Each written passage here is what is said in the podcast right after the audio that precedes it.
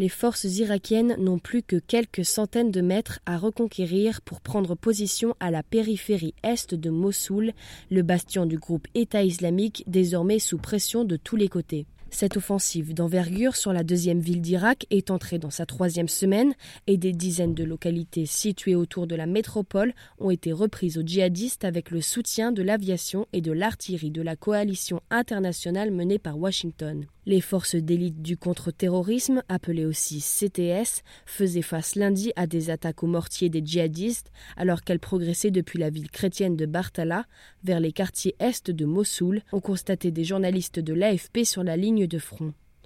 Les forces irakiennes n'ont pas encore mis le pied dans l'agglomération de Mossoul, a indiqué lundi un responsable militaire irakien en démontant des informations faisant état d'une telle percée. Depuis le 17 octobre, des dizaines de milliers de membres des forces de sécurité évoluent sur les fronts Est, Sud et Nord. Des unités paramilitaires dominées par des milices chiites viennent d'ailleurs de lancer une offensive à l'ouest pour priver les djihadistes de leur liberté de mouvement entre Mossoul et la frontière syrienne. La coalition internationale avait annoncé vendredi une pause de deux jours des forces irakiennes afin de consolider leurs premiers gains territoriaux et la progression a repris lundi sur le front Est.